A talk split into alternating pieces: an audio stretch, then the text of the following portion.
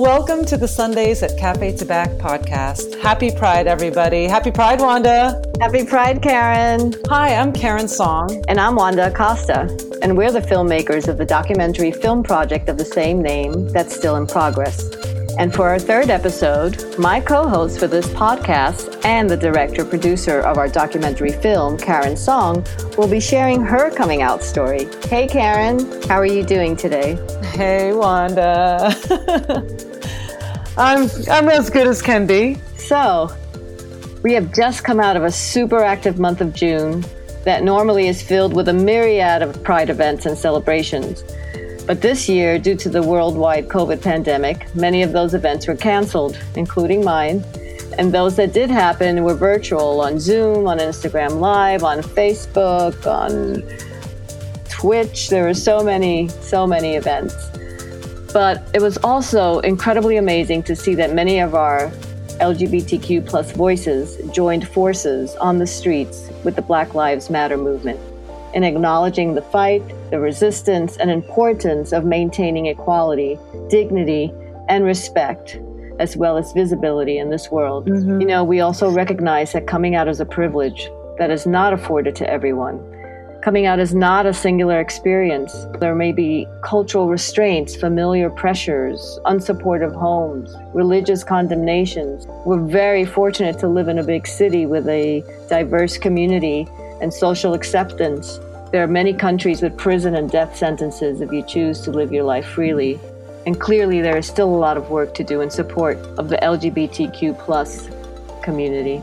Yeah, you know, I have to say, one of the things that was so incredible about hearing other people's coming out stories in the process of doing our film was like everyone had something that I could connect to. And so when I think about my own coming out story, I think like, and like uh, it's I don't think it's that much of a big deal. Like you know, it it was okay, it's fine. But I know that there might be something that an element of it about my relationship to my family or the hardships maybe my family came through, like the specificities of like what it is to come out in your own culture or or or just even qualities of parents or qualities of family or the conditions in which you came out. I think if someone can relate to it and feel like, oh, I'm not the only one, I, I think that it can be something that is can be empowering. Yeah. In knowing that there's a community out, out there of other people who, you know, you're not like having these experiences alone. Also has to do with this idea of what we know as the hero's journey, right? Like in terms of storytelling, the idea that we have this this journey we take and then we have to kind of like confront this thing and it takes us to the deepest essence of who we are and the challenges of our like soul of our psyche and that when we can overcome that we come into light we come into strength we come into this other understanding of our existence mm-hmm. and um, i think that's why it never tires to hear people's coming out stories because it really feels like that you know yes absolutely now let's hear karen song's coming out story. Now, let me preface by saying for a long time, I didn't feel it was necessary for me to come out.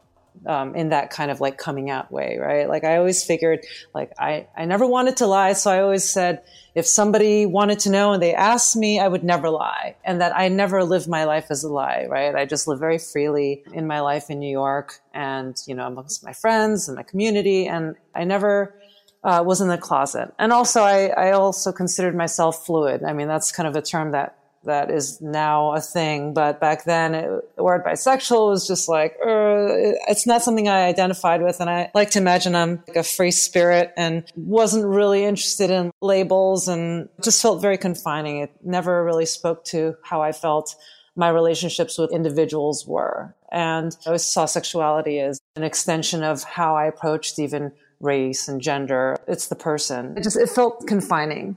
And the idea of coming out, like I just felt like I was out. I didn't need to come out. I felt very in ownership of who I was. When I first felt like I needed to come out, you know, of course, it, it really had to do with my family. And that happened with my first heartbreak, my first girlfriend. And, you know, first loves, it's just like heart wrenching and it's everything. And you just feel like your world is crumbling.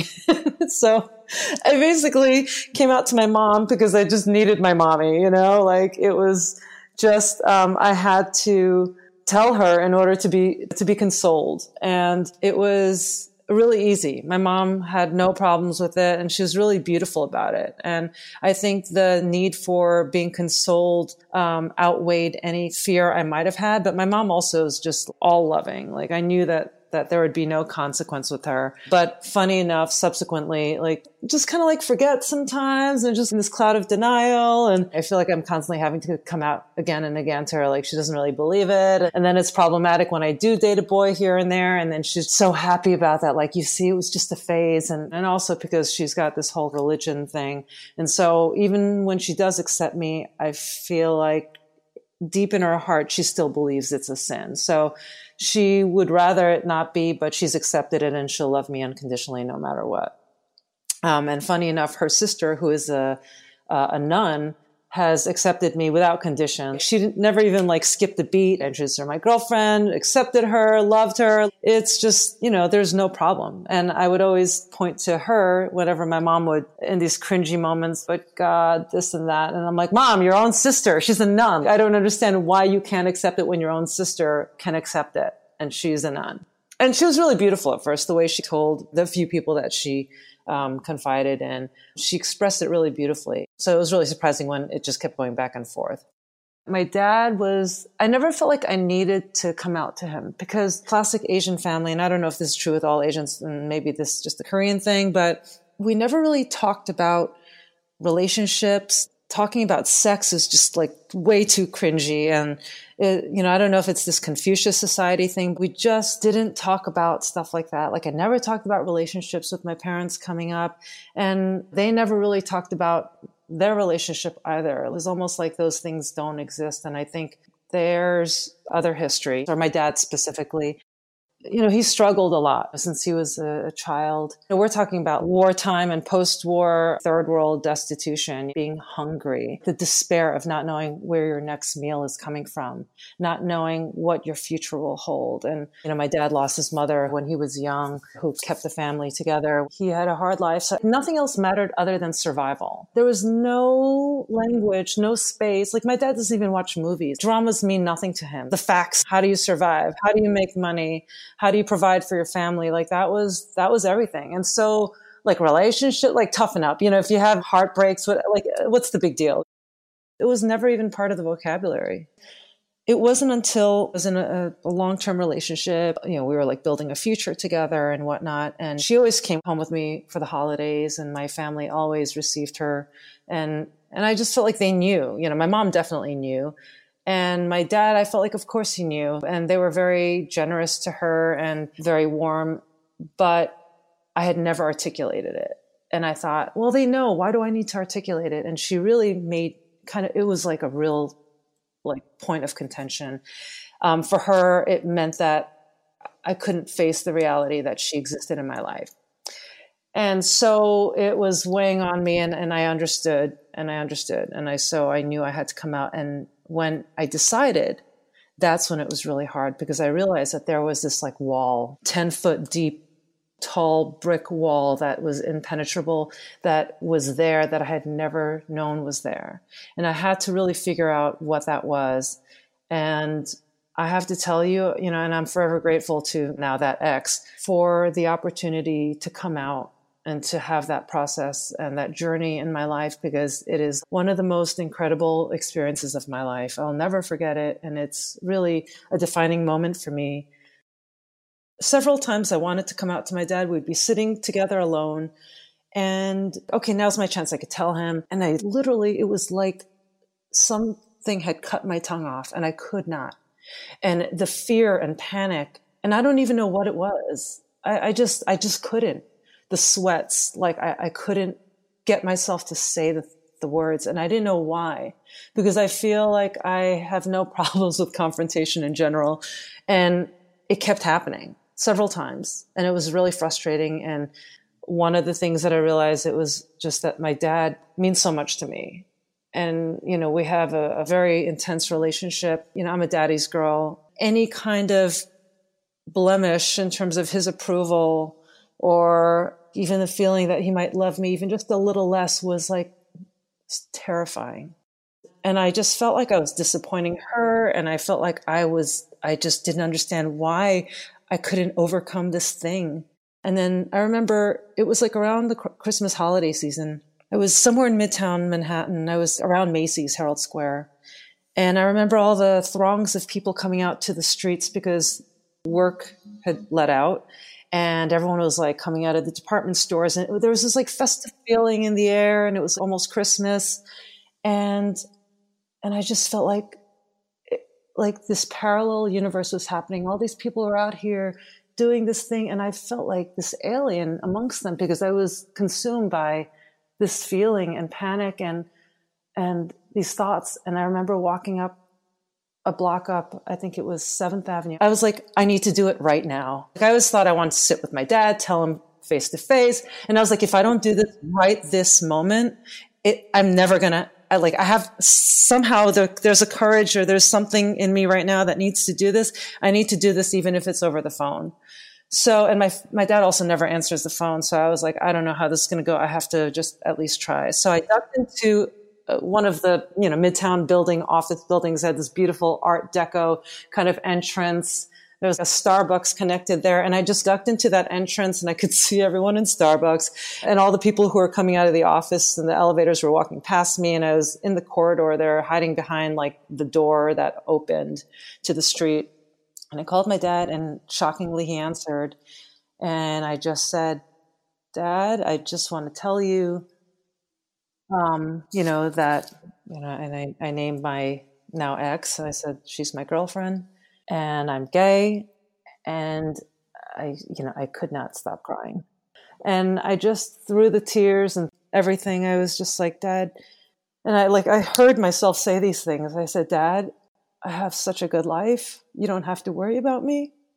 I have such an incredible community. My friends are amazing. My friends are like amazing my community is so amazing. My girlfriend is amazing. Her family accepts me. They're so good to me. Um, like I, I want, I, I found myself kind of crafting it in a way that I didn't want him to worry about me and to reassure him that like my life was okay. And I think, I don't know. I mean, I just think about like whether I was thinking in terms of the way he, his hardships growing up and thinking like, I don't want him to be afraid for me that this would be something that is such a hard life because he doesn't know what it's like. I, I feel so blessed with my community, you know, like I feel like we have such an amazing life, you know, creative, cultured, smart people, like, and, and he was just quiet and he listened and he listened. And the first words that he, that came out of his mouth was, I love you. And it was out of body. And I just remember just like whatever. We finished the call and I hung up and I broke down and it was, like you said, so liberating. I didn't realize it was such a thing. It was my Mount Olympus and that I had to go over. And it was the first time between my parents and I that we, we acknowledged this idea that I'd grown up I felt like it was, I mean, it was late, of course, but it just felt like a rite of passage. Like finally, this acknowledgement, this verbal and like, you know, for the most part, face to face acknowledgement. It acknowledged my sexuality. It acknowledged me as, as a grown up and an acknowledgement of who I was that like, I'm here. I am claiming my place in the world in existence. And it just felt like I, I was flying after that. And, you know, I remember thinking, so many of the rites of passage that we have have been either dismantled or don't exist anymore. And what does that mean when we don't have a rite of passage to acknowledge, to verbally say, I'm here or here I am? Having that ritual, I think the ritual of it is important because it, it makes you say it. You have an audience, you have this idea of family or community affirm that. There's something really powerful about that. And I'm forever grateful for that that opportunity and that journey that I had to take to get over. And now I don't even have to think twice. Before it was like, I didn't lie, but I didn't really, you know, I kind of said my girlfriend, but I knew my dad was always like, uh, girlfriend. It was just always like these confusing moments. He kind of knew, but didn't know. And my mom told me that he called her after and, and he was crying, but he never expressed that with me. And I think I, I seem to remember he said something that acknowledged the fact that he always kind of knew, but didn't. And I think that confusion is is not something that is an easy feeling when you don't know. And to be able to confirm that, I think also helped him just to like get out of that cloud of these confusions that is that your roommate? Oh that she doesn't live with you? You know all these questions. Even now he has to term it like that. And i'm like no dad that's my girlfriend and that's my roommate. You know like i have to very be very clear about that.